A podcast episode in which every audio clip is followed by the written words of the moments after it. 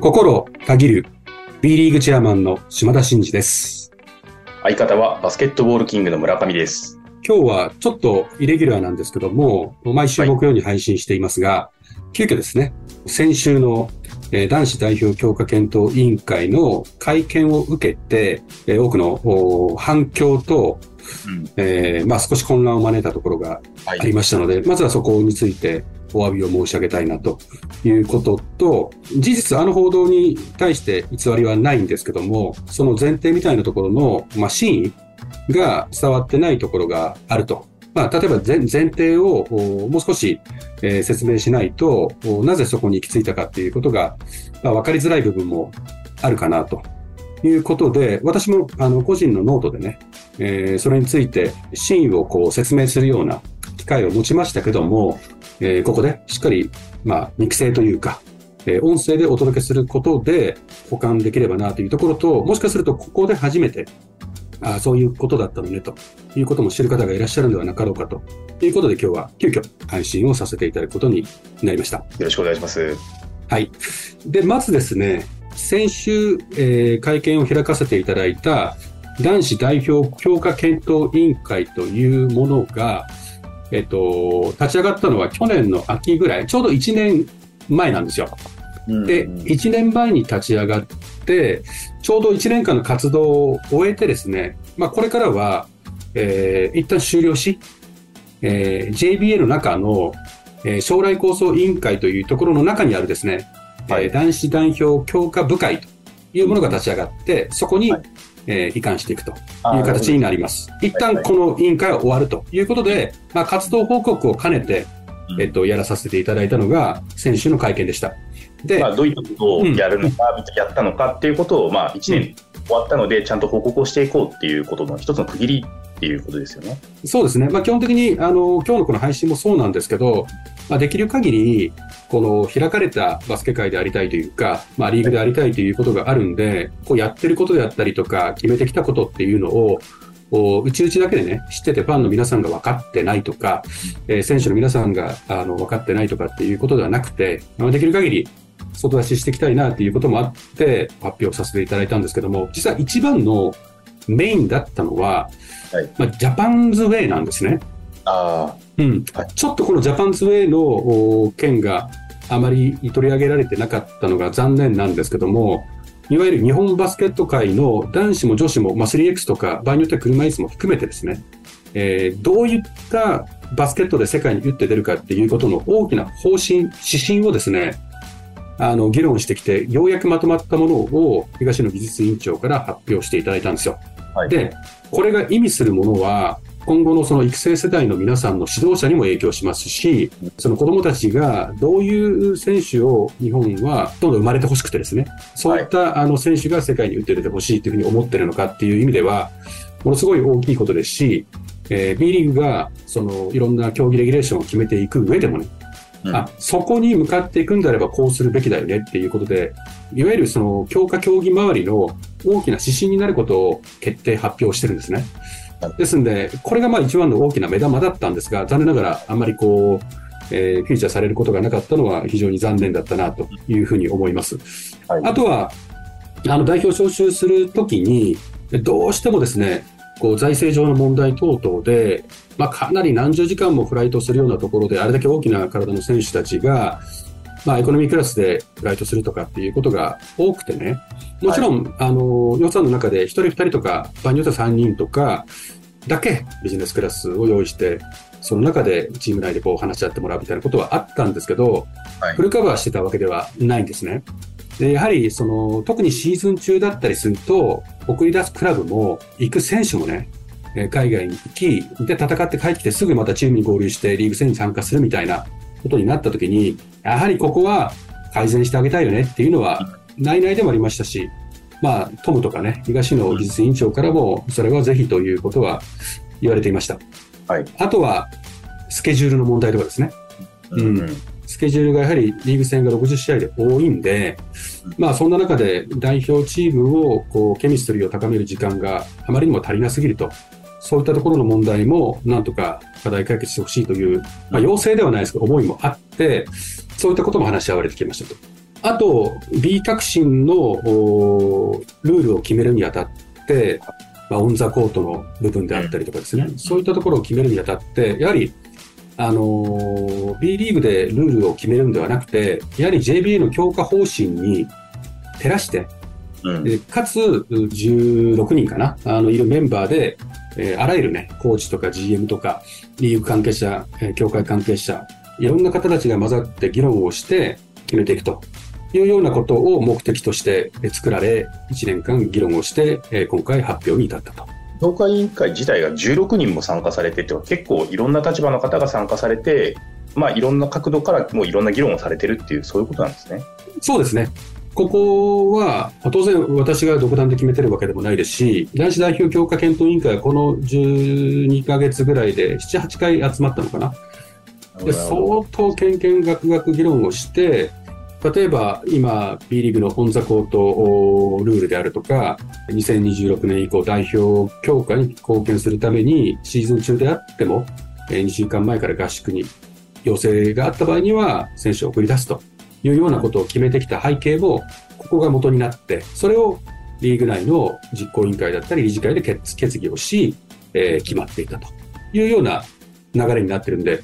その中で一つあったのが代表招集の件だったんですよ。これはあくまでも代表招集がメインではなくて、代表招集はあらゆる日本バスケットボール界、かつ日本代表の強化に、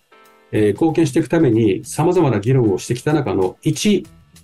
部分ですね。うんうん、に過ぎないというところをまず、えー、ご理解をいただきたいんですが、今回はこの代表招集の件が、まあ、ほとんどメインに、あの、メディアの皆様に取り扱われるような状況になったので、まあ、本意ではないですが、まあ、こうこういう形になったので、その件について、あの、ここでもう一度、うん、あの、少し触れたいなというふうに思っています。はい。ですので、JBA と B リーグが連携、協力をして物事を決めてるということなんですけども、これって結構画期的なことで、いろんなあのスポーツ界の見渡すと、協会とリーグってやはり利害が不一致してしまうんで、なかなかこう連携、連動っていうのは進まず分裂しているようなところが往々にしてあると。まあそこはやはり新興産業のバスケット界は違った路線を行きたいということで、まあ三谷会長と私もそうですし、あの教育体制を強化して、まあ内部的にはオールバスケというようなことをよく言いますけども、あの、一緒になっていこうと。あくまでも B リーグによる B リーグのための、あの、話ではなくて、はい、日本バスケット界の成長発展をするために、一役割を担っているのが B リーグであるという前提に立って、うん、日本代表だったり日本バスケットボール界の、えー、発展に資するために B リーグは存在していると。いうことを、うん、着実に守っているというのが今の B リーグのまあ、スタンスですと。うん、でかつ、B リーグが誕生した秘話というか、背景には、あの、ご存知の方もいらっしゃるかわかりませんが、もう本当に8年、9年前までは、えー、日本のバスケ界は分裂状態にあり、2リーグがあって、はい、それを川淵、えー、三郎さんが、えー、一つにして誕生したのが B リーグですと。その時に、FIBA、国際バスケットボール連盟の方から、えー、制裁を受けたわけですね。はい、その制裁を受けた中で、えー、そのリーグの統合と JBA のガバナンスと、えー、そして日本代表の強化なんですよ。で日本代表の強化に資する B リーグであるということを大前提に今進んでるんですね。うん、ですから B リーグが誕生した時からずっとルール上も規定上も規約上もそこは徹底されてる前提になってて。ですから、あの、契約書等々にも、日本代表には、選手もね、クラブもね、えー、協力するというのは、前提となってるんですよ。で、その前提というのは何かというと、招集された場合は、基本的には、まあ、参加をすると。それは合宿にしても、国際試合にしてもですね。もちろん怪我とか、不測の事態が起こった時ということは協議すればいい話であって、基本的にはあの参加しなければいけないですよっていうルールが絶対に立ってると。これがまず皆さんにはご理解いただきたいですし、最強日本代表を蘇生する JBA としては、その前提はもうベースとしてありますとうん。うん。うん。行きたくないとか行きたいとかじゃなくて、その前提がまずありますと。うん、いうことは、皆様にご理解をいただきたいなというふうに思ってますね。そういう意味であれですよね、その FIBA から代表に資するリーグであるべきだっていうことが、まあ、大きな視点として、これをやっていきなさいねっていうふうにまあ言われているってことは、そもそもとすると、やっぱりそのなかなかクラブは代表と必ずしも一致しないっていうことが、まあ、他の国とかでもあったりとか、まあ、日本でも昔からそういうことが結構課題としてはあったっていう、そういうことなんですかね。そうですね。やはりいろんな状況、環境があるので、代表に行きたくないっていうことではないんでしょうけども、はいうん、そこまで積極じゃない選手も過去にはいましたし、クラブえー、クラブも当然、その間にね、戦力がダウンすることもあるかもしれませんし、怪我のリスク等々もあるかもしれませんし、負荷がかかることによって、パフォーマンスが落ちるかもしれないっていう懸念もあったりしたのかもしれませんが、強力じゃないっていうこともありましたと。うん、で、そういう状況がありつつ、ここまでバスケ界は前へ進んできましたと。うん、で、えー、トムがね、トム・ホーバスヘッドコーチが就任した頃でああってもそういう課題はまだあったんですよ。うん、この2年前ぐらいでも。はい。うん。で、それは、あの、トムとも何度も話して、まあそこは改善してほしいという話もありましたし、そのぐらい現場としては、日本代表を何とかしなければいけないっていうえチームとしては大きな課題でしたし、そういった大前提があったと。いうところで、まあなんとなくこう曖昧にすることで、そこをやり過ごしてきてたんですけども、そうすると、やはり当然いろんな不信感もあったり、うん、あのクラブはもしかしてっていうようなことで疑心暗鬼があったり、じゃあ、あの出した方が損するみたいな状況になるようなことで不公平感が生じたようなことも、そういう疑念を抱かせるようなこともあったりしたと。まあ、曖昧だからこそっていう。曖昧だからこそですね。やっぱり今回ね、もともとあったルールをはっきりさせるっていうことと、ペナルティを積極的に課していきたいというよりは、やはりそういう不公平感が起こるような状況に対しての対策を打たないと、究極はなくならないと。そこを今、あの、いろんな議論をして、あの、解決方法として導き出した方法を発表したタイミングが、たまたま日本代表があれだけ結果を出した後になってしまったんで、それ今やる必要ある？とか、えー、なんでこのタイミングで水差すの？って話になったんですけど、これはもう長年のバスケット界の大きな課題であって、1年間議論してきて決まったことの発表の中の一つの、えー、パーツであったと。やはり物事を進めて改革していくってことは、そのなぜにっていうことをあの、誠実にファンの皆様にも知っていただく。それは、あの、受け取り方は皆さんあると思いますけども、決めるとか変えるということは、その背景にあるものはきちんと説明する義務があるかな、というふうに思いますね。あともう一つの代表招集の話からの、ちょっとセンセーショナルに伝わってしまった代表引退ってどうなのよと。いう話。ですから、この、まず代表引退とか代表招集があった時に参加しなければいけないとかっていうことは、あくまでも日本の JBA に登録して活動してる、うん、あのアマチュアもそうですし、B リーグの選手もそうですけど、日本の JBA 登録の選手に対しての及ぶルールである。ということが、まず大前提、うん、はい。で、代表引退という概念が本来ないということの前提は、日本の B リーグで、例えばプレーしている選手が、えー、招集された場合には、基本参加しなければいけないとルールが前提にあるので、代表引退っていうことと、そこはちょっとミスマッチを起こしてるんですよね。ああ、なるほど、うん。うん。代表引退っていうことを否定することでも全くなく、代表引退が悪いということではないんですけど、B リーグの選手である以上、契約に基づいて、そこを了承して、えー、これが B リーグの契約になってるわけなので、例えば代表サイドから招集したいって言ってる選手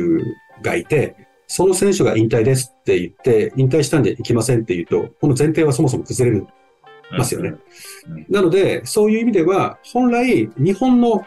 B リーグの選手が代表引退という概念は、そのルールに照らすとないですと。ただしね、代表引退ということは自由ですし、そこまで貢献、協力してきたような選手であれば、あの、その顔、言葉を使う権利も当然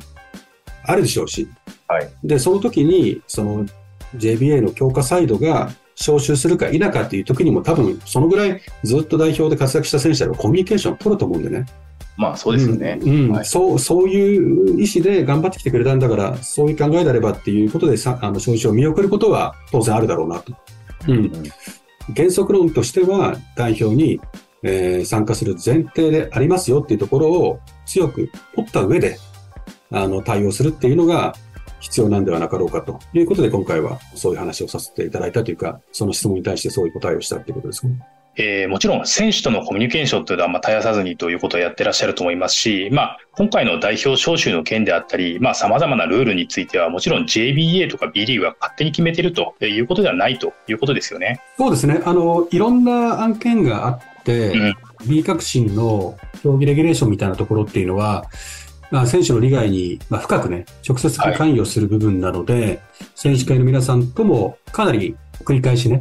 協議をしてます。そういったケースもあると。で、今回の件は、選手会等々を通すような案件というよりは、男子代表協会検討委員会において、えー、過去からの流れでね、課題だった問題に対して、えー、問題提起をし、えー、そこで、えー、課題解決としてこういう方向がいいんではないかということを決め、それを、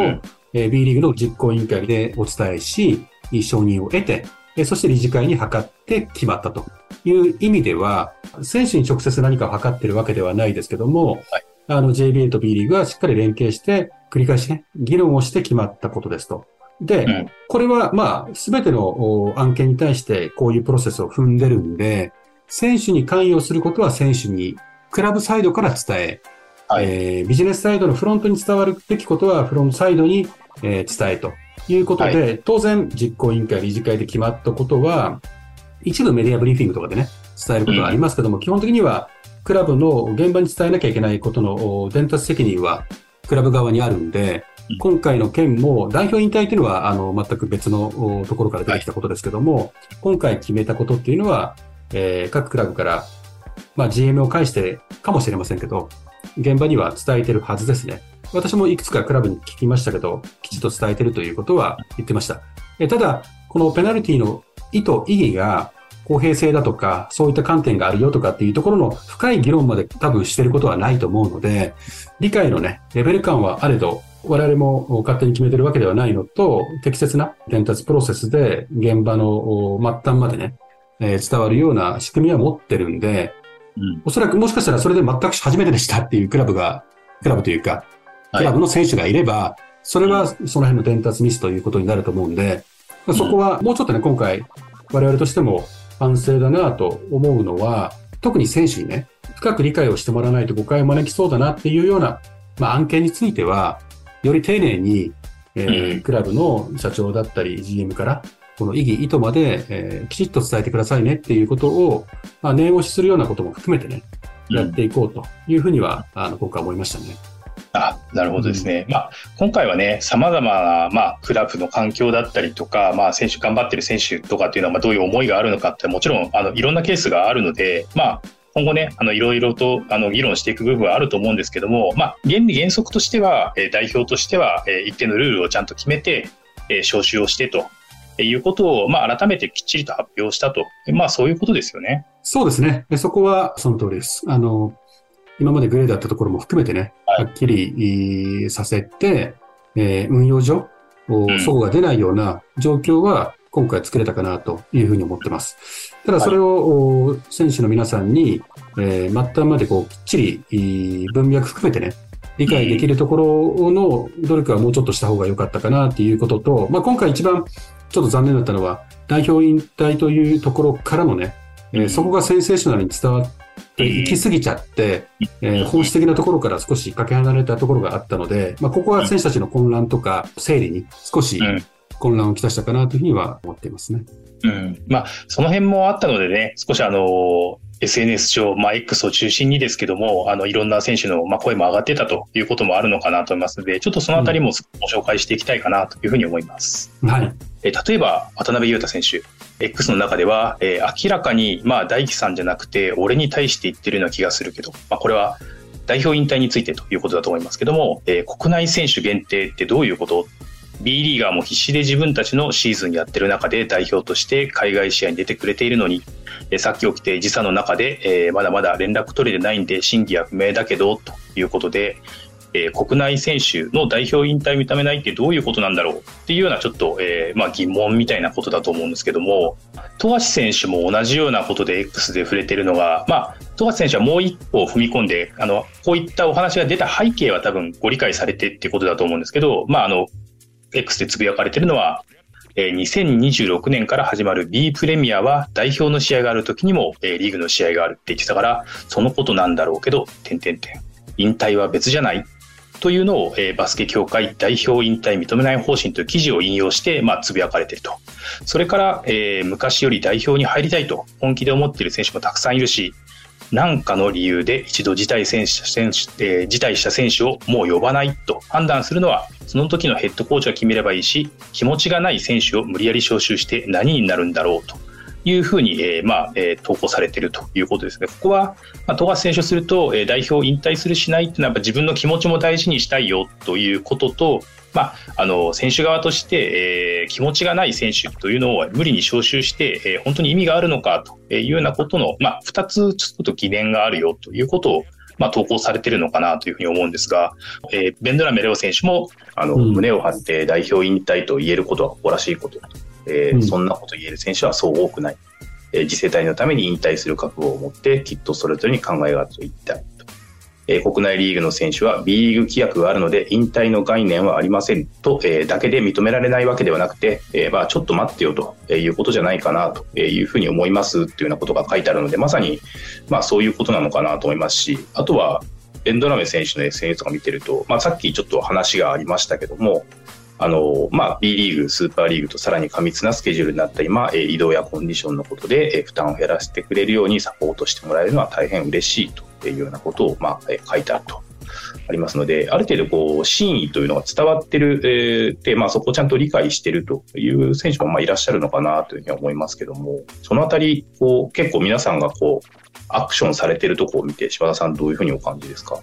選手たちがこういった形でですね、SNS でこう発信するっていうことができるのはいいことじゃないかなと思ってます、私は。そうです革新の会見の後に、あの、もそうですけど、まあその壇上でもそうでしたけど、富樫選手とか、あ田臥選手とか、河村選手とかもね、自分の意見をバシッと言うじゃないですか。うん、リリーグとか協会とか、そのボードメンバーでいろんな意思決定することはあったとしてもね、当然選手に相談することと、選手に相談することなくして、えー、意思決定していく案件だって多々あるわけでね。はい。それについて、あの、決まったことなんでってみんなが頑張りしてるような状況っていうのはむしろ不自然だと思いますし、今回みたいなことも、どういうメディア発表であれ、こういろんな意見が自由に出てくるっていうのは、まあ B リーグというかバスケ界というかわかりませんけど、まずは良い風潮ではないかなと思いますし、こういうことを決めていってる前提にあるものが何なのかっていうことは理解してるんじゃないかなとは感じてました、ね。で、今回、規約上にのっとって、あの、呼ばれたら行くんですよとか、もしそれを拒否するときには、適切な、ね、理由がない限り、ペナルティが、まあ、ペナルティというのは罰金でも何でもないですし、あくまでも試合にっていうのは、当然行かないっていうことは、怪我してるっていう前提になってるんで、どうせ出れないんで、一緒、一緒のことだと思いますけどっていう前提で決めてるところもあるんですけど、選手たちに求める以上は、変えるものも変えていくべきじゃないかっていうことはありました。まあビジネスクラスは一つですし、報奨金とかね、そういったこともそうですし、できることはやっていこうということで決めてきてるんで、財源がやっぱり必要で、B リーグの場合は、B リーグのそのチケット売上の数パーセントを協会に、えー、収めてるんですね。こういう仕組みがあるんですよ。で、それは男子代表の強化だったり、男子代表の育成年代を普及発展、まあレフリーもそうですし、そういった人たち抱えていくってことは、JBA にも費用がかかるわけですよね。はい。そこは、あの、B リーグも大きく影響を受ける部分なんで、B リーグのその成長発展に応じて、収めるものを収めてね、そこで有効活用してくださいというような関係性があるんですよ。で、今 B リーグがこの成長発展したりとか、アリーナができることによって、お客様の数が増えたり、チケット収入が増えれば増えるほど、そこの、あの、納める金額が増えてくれば、そこの資金を使って財源にしていこうということでこういうふうに決めてるんですね。まあ、全体バジェットはもちろんそういうところに割くお金もゆとりが出てくるよってそういうことですよね。そうです、そうです。何よりも、今回の日本代表がこれだけ盛り上がったじゃないですか。はい。日本代表の盛り上がりっていうのは、もう協会の財政面を大きく変えていく力があるんですよね。ですから今回一過性に終わらせずに、日本代表の強化が安定的に進んでいけば、協会の財政状況は改善しますと。改善すれば男性女性 3X とか関係なしにそこに対して強化策であったり強化試合だったりとかその待遇面の改善にも投資ができるんですね。はいはいはい、ですから今非常に大事なところなんで価値向上をしていくことがすごく大事だと思いますね。日本代表がどうあるべきかという時に、はい、あの、大事なことは、まあ、This is 日本代表というか、うんうん、ベストオブベストのチームが蘇生されるっていう前提に立つのが日本代表だと思うんですね。はい。で、まあ、今回いろんな声をいただいたときに、代表に招集される、されないの選択権があたかもないかのような状況になってるが、それは選手が選べるようにした方がいいんじゃないかっていうような声も結構ありましたと。でしかし、行きたい行きたくないとかっていうことの選択権の前に、やはりこう日本代表を強くするために努力をしているメンバーであったり、ヘッドコーチが、えー、B リーグの試合だったり、海外の試合を見てね、このメンバーで行きたいっていうことと、このメンバーとして選ばれた場合には行くという前提があったときに、やはりそのメンバーがやっぱ集うべきだと思いますと。はい、だから、あの、選択権のじゃなくて日本代表ですからね。うんもともと日本代表の選手に、えー、なりたいと思ってるような選手がいるはずと思いますし、全般的にね。ですんで、あのー、そういうチームを作るためにも、こういったルールは前提にあると。ただし、そんなことしなくてもね、まあ繰り返しになりますけども、絶対行きたいと。誰もが思えるような価値ある日本代表に、えー、我々としてもできるようにね、はい、えー、こう、努力をしていかなきゃいけないと思うんで、こういうルールがありますと。日本代表はベストであるべきですと。だから、あの、皆さんにも参加していただきたいですと。で参加しなかった場合には、やはり公平性の観点からペナルティのようなものはありますと。そこまで言う以上は、ここで一つ重要になってくるのは、前提を整えていく必要があって、メディア露出を増やしてね、やっぱあそこにいたいなって思うことであったりとか、えー、強いチームを作ることによって、まあ、誇りになるようなことも、そそういう、まあ、現場の当然なあるべき姿もそうですし、今言ったビジネスクラスだったり、その結果出した時の報奨みたいなこともそうでしょう。あと、日本代表に選ばれるような選手が、年俸が上がっていくような構造も当然あってしかるべきだと思いますし、あとは、その、当然、切り出すクラブからしてみたりとか、コンディションの面から考えたりすると、怪我のリスク等々もあるんでね。じゃあ怪我をした時に、その選手をどうサポートしていくのかとかね、そういういろんなことを整備していく努力も怠ってはいけないと。そういった努力もしながら、皆さんにも求めながら、やっぱりそれを体制を作るには、どうしても JBA の財源だったりあ、日本代表の価値を上げていくこととの相乗効果の中でやれることの範囲っていうのは大きく変わってくるんでね。